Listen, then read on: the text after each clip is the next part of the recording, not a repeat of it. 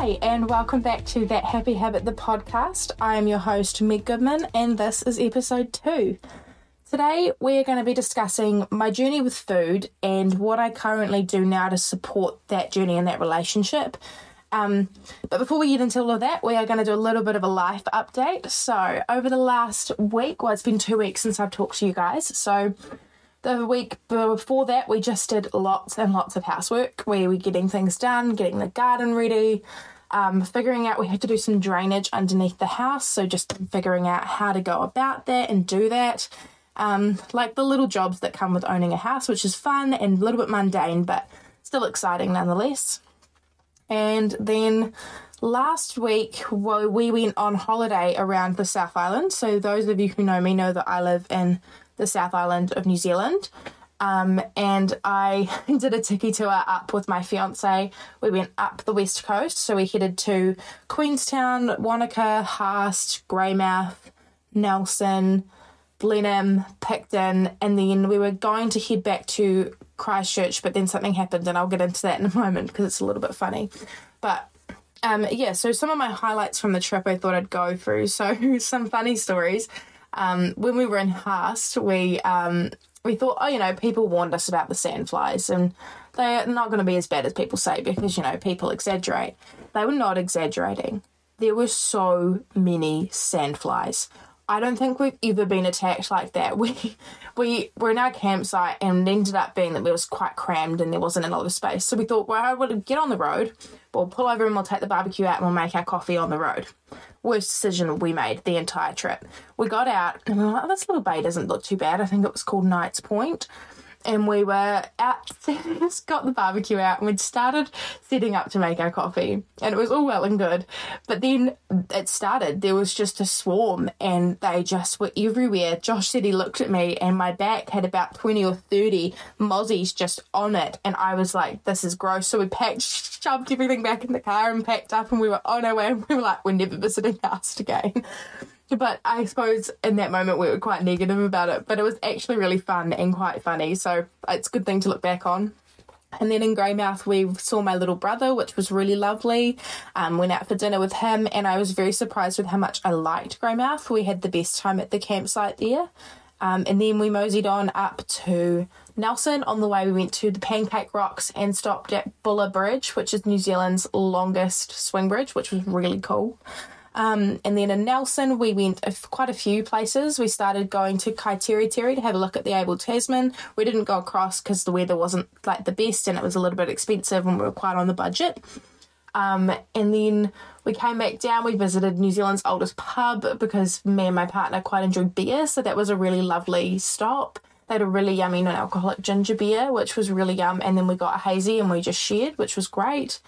Um, and then what did we do after that? Oh, we went to Pic's Peanut Butter World, and I didn't know I was going to love it as much as I did. It was so much fun.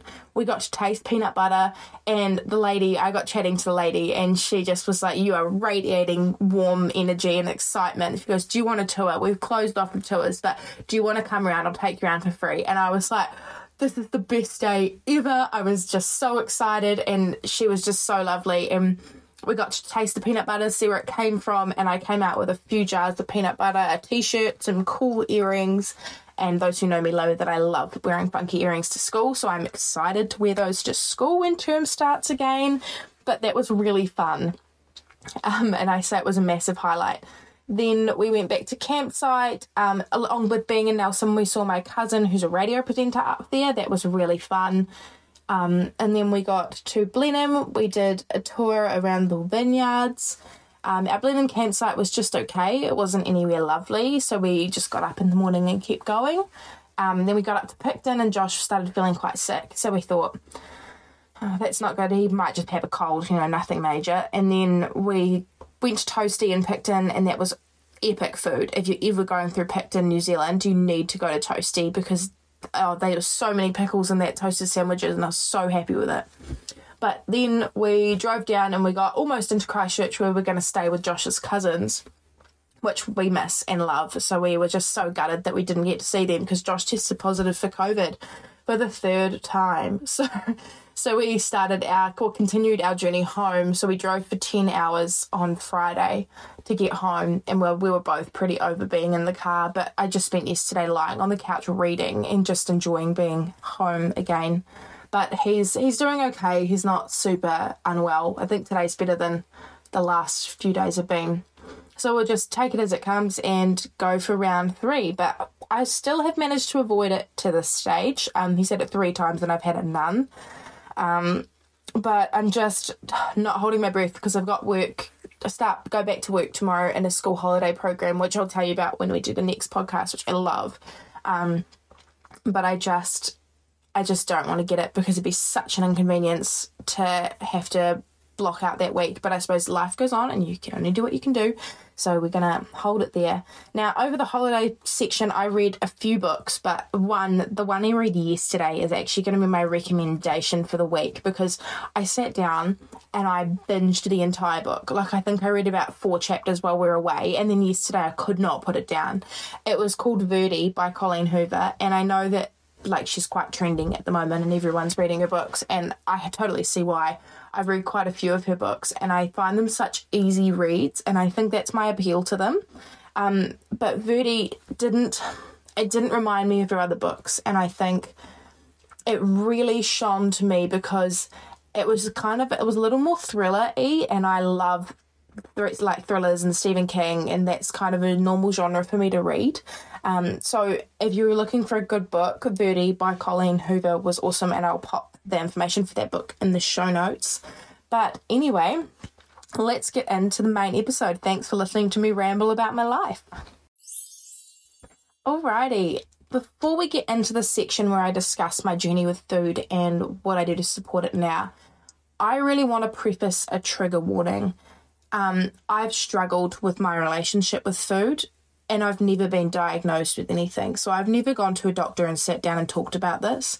I'm an unqualified professional. I have done my nutrition degree, but I have not gone through the registration process. So I'm not a registered nutritionist in New Zealand. I can get you in touch with people who are if you do need extra support in that area. But I strongly recommend that you listen to this with, with a grain of salt and just with a little bit of caution if this is an area you struggle with. The words I, what I'm saying that I do for myself is not something that I would recommend for anyone else to do without guidance from a professional. I'm just sharing my experience because I, I feel like when I was in, in a really awful stage with my binge eating or with my hiding of food, I would have loved to have heard someone else's experience just to recognize that it's not normal. Um, yeah, and I just really, I really want to push that if this is something you're not comfortable with, please do not listen to this episode or just um, sign off here and thank you for coming along on this journey. Right, we're going to start right back into stages that I found significant during my food journey. Um, so I think I can sum up childhood because obviously you're a kid. Now, I had really early signs of binge eating and hiding food and body dysmorphia. So when I was little, I used to hide lollies down the side of my bed. Now I know that that sounds funny and I laugh about it now, but I've done a lot of um, journaling and reflecting on how that impacted me. So I used to be so scared to eat that kind of stuff in front of my family that I would hide it down the side of my bed and I would eat it at night time because I wanted it. Um, and I'm not saying that necessarily there was anything wrong with what my family did, but it was just, it's all internal for me. And I really struggled with the idea of eating what I wanted in front of people. Um, and then I was always the last kid at the table. Like, so you know, you have those big platter tables when you're a kid at a like a birthday party. I was the first kid for the food and I was the last kid for the food.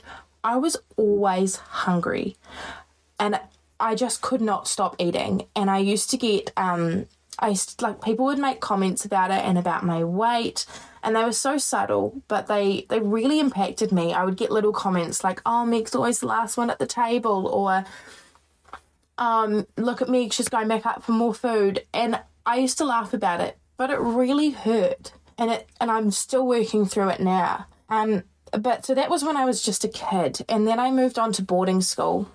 Um, And the hiding food trend continued. And if anything, it got worse because I was in a space where I was the biggest girl in the room. Um, or in my mind, I was. I probably wasn't, but I honestly couldn't remember or tell you now if I wasn't.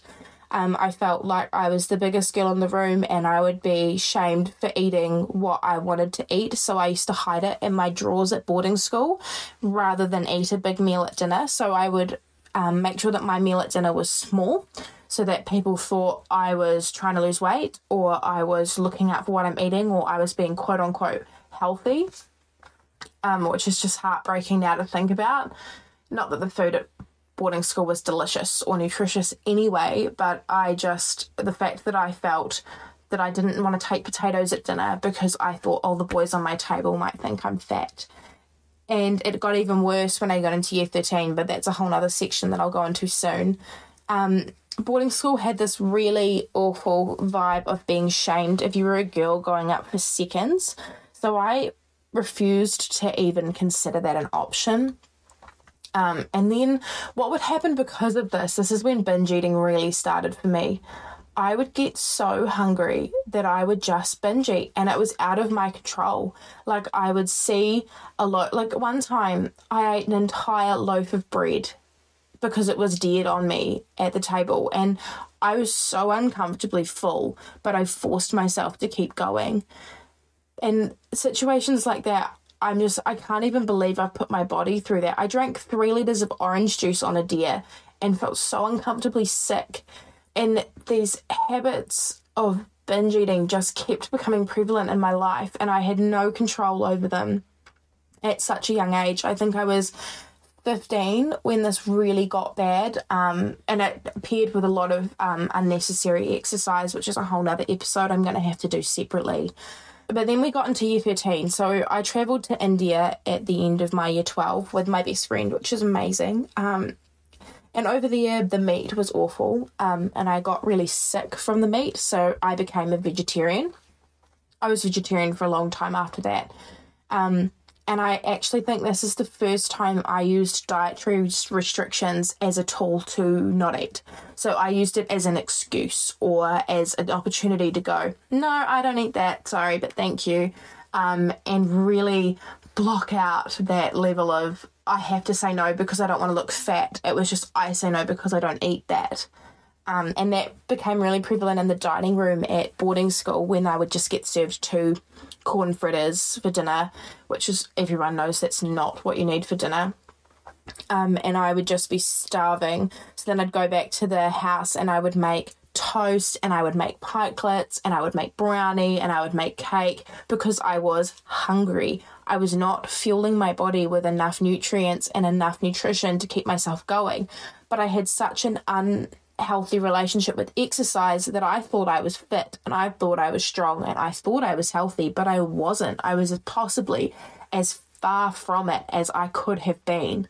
And then I used to try all these strange diets, like I would do no eating carbs after three o'clock because it worked for my sister. I would make sure that I didn't eat oats for breakfast because oats were going to make me fat. I switched to soy milk because I thought that, you know, it's more nutritious than cow's milk.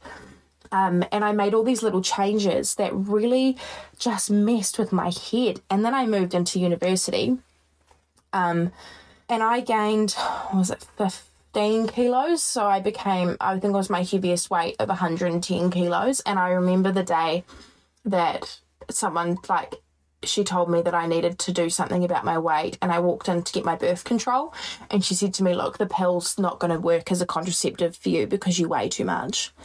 I left in an absolute state of tears. I was a mess um, because, in my mind, I'd been doing all the right things. I'd been starving myself, I hadn't been fueling my body, I had been making sure that my meal sizes were small, but then it would always, always, always lead to a binge eating session in my room with the door closed so nobody else could see. I used to have chocolates and lollies and cakes and everything that you could imagine. I had it locked in my room so that nobody else could see it at hostel, at a, um, a university, sorry. Um, and then I took the controlling side of my food a step further. I became a vegan. Um, And I don't want to shun this on anyone that is vegan because I was vegan for four years and I loved my time being vegan. And I have come to realize that my use of veganism wasn't as a tool to help me, it was as a tool to control me.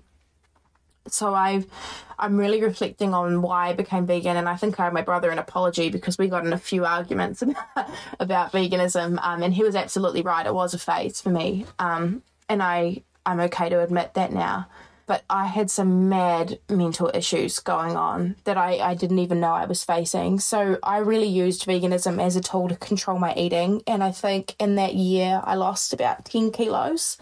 Um, so such a dramatic weight gain and such a dramatic weight loss is not sustainable. And I want to preface that I'm not promoting that this is healthy. I am not saying you should go do this. This was the worst thing I possibly could have done to to help myself.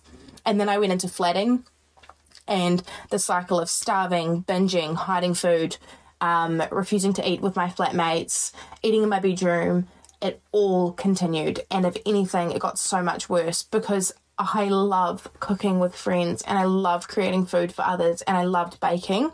So I I really struggled with having this awful dysmorphia with food and not being able to share my passion for food with my flatmates.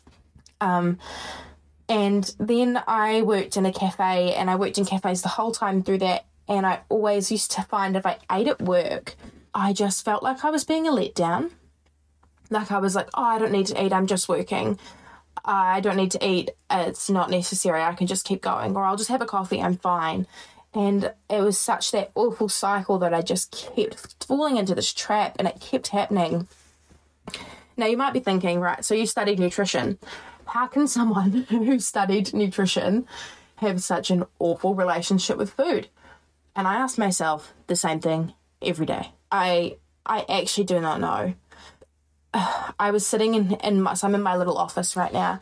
I was sitting in my little office the other day doing do the Do It for Your Future Self course by Georgie Stevenson, the Rise and Conquer project, and I looked up and I saw four dieting books sitting an eye line in front of me. How to lose weight? Why sugar's lying to you? Get uh, stay lean, get mean. And I was just like, why am I surrounding my environment with these awful, awful controlling factors?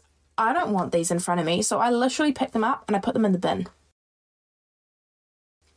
And I had considered going to take them down to the little book place on the corner and donating them, but I, I thought I do not want anyone else to have to go through this experience that I've just that I've just that I'm just building myself out of.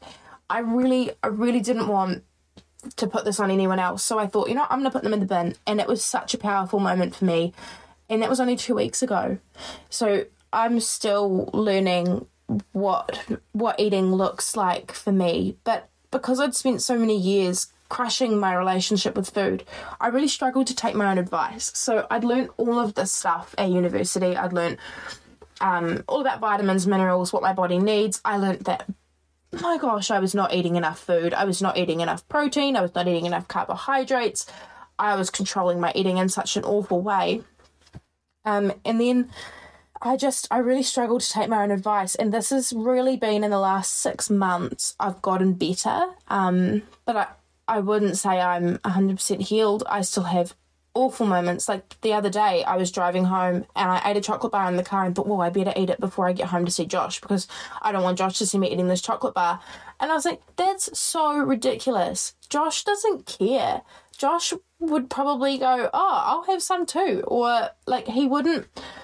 He wouldn't judge me for it, and I, it breaks my heart that I still feel that I have to hide that from him and I know, I know he's he's been Josh is the best, and he would never.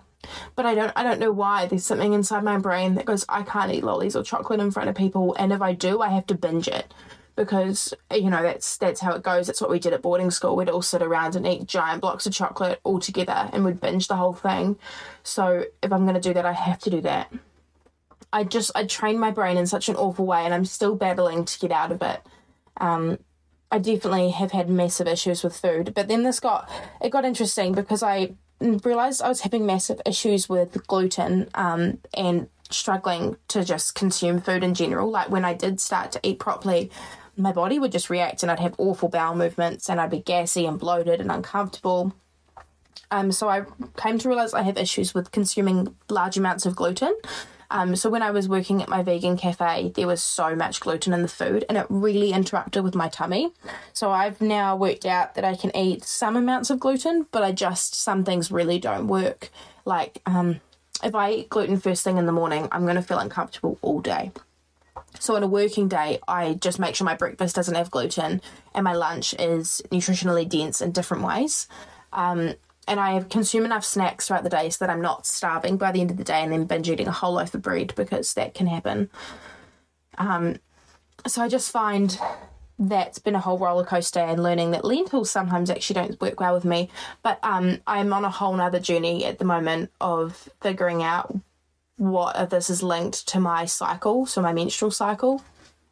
Um, I'll do a whole nother episode on that because I've really extremely struggled with contraception and trying to figure out how my period works. So that I have a I have a hunch is linked in, but I'm currently trying to expand how I am going to learn about my hormones and trying to get that all in cycle. So I'll give you an update on that once I'm a little bit further into it and I have a bit of a more understanding of where I'm at with myself. Um, but I just want to go through a few of the things that I do now to support my eating. Now, again, I want to say this one more time. These are not these are not Bible. These are not something you should go out and do. These are just what is working for me at the moment. Um, one, I habit track my meals, but I don't cal- calorie count. So it helps me check in with my body to see if I'm eating enough throughout the day. And it actually helps me stop my binge eating or it recognizes if I'm wanting to binge, I can look and go, why? Um, and I would go, oh, you didn't eat breakfast this morning. You're hungry. Absolutely eat some more food. Um, but it's trying, I'm trying to learn the difference between binge eating because it's there and binge eating because I haven't eaten enough food in the day. Um, but something that really didn't work for me during this time that I didn't mention was calorie counting. I used MyFitnessPal. Oh my goodness, way too much. And it is like cursed for me now. I can't even. I tried to just put in a meal to see how much calories were in it, and I had to delete the app because I was like, "This is going to get unhealthy real quick." So I, I don't track my calories. I that I feel very fortunate that I have the nutritional background of being a nutritionist that I can look back on and go right. So I know how much is in this meal roughly, and I know that I'm getting calcium, magnesium, like all the vitamins and minerals I need from this meal. Um, um, number two that I do is cook food I enjoy. So try new recipes, branch out. Um, I'm trying to really get back to enjoying cooking food because I really limited that for such a long time and I love cooking and I love being in the kitchen. Um, and something else I do during the week to support that is I meal prep on a Sunday. So I spend most of my Sunday meal prepping food and getting ready, but I love it because then I have food I love throughout the entire week and I'm prepared. Um, recognize and sit with when I'm feeling obsessive, hiding, or I'm binging food. So I'm trying to learn to not shame myself for it. And I think even having this conversation with you guys is is is a step I'm learning and I'm opening up. But I'm recognizing when I'm having those those feelings and those struggles and I sit with it and I journal and go, oh, why do I feel guilty for eating that after dinner? Why do I feel guilty for going back up and picking potatoes off the tray, the roast potato tray, and eating another whole serving size when I should have just put more on my plate in the first place and gone, yeah, this is how much I need and this is how much I want. Um, another thing that I'm doing is I'm spending time appreciating that food will affect the way I feel. So understanding that if I get up in the morning and eat a chocolate cake for breakfast, that's fine. There's nothing wrong with that. But it might impact my day. So, am I eating what is aligned with my goals for the day? So, if I want to sit at home and lie on the couch and read a book, piece of chocolate cake in the morning, it's going to hit the spot. But if I want to get up and I have to go for a run, I have to go do all this productive stuff, get stuff done for the business, go to work, I that's not the best way to start my day. I need to be starting with a protein heavy, nutritious meal. Um, so as I'm learning about all of this, I found I thought this would be a really valuable thing to share. Just wanted to recap over the things that I do to support my eating. So that was number one, I keep in check with my meals and I listen to my body to see if I'm eating enough. Two, I cook food that I enjoy and I meal prep throughout the week. Um, three, I recognize and sit with my feelings when I'm obsessing, hiding, or binging food. And I journal that as well. And four, I spend time appreciating that food has an effect on my body and it'll impact the way I feel. Thank you for listening to this episode of That Happy Habit. I hope that you have enjoyed the content and you've been able to take something away. If you have any questions, queries, or comments, please feel free to message me over on Instagram at That Happy Habit. We are building a community on Facebook as well, so if you want to become a part of that, please head to That Happy Habit, the Facebook group, and come and join us there. Along with all of this, if you have time, please leave a review, rate, comment, and subscribe to our channel. Thank you so much. Bye.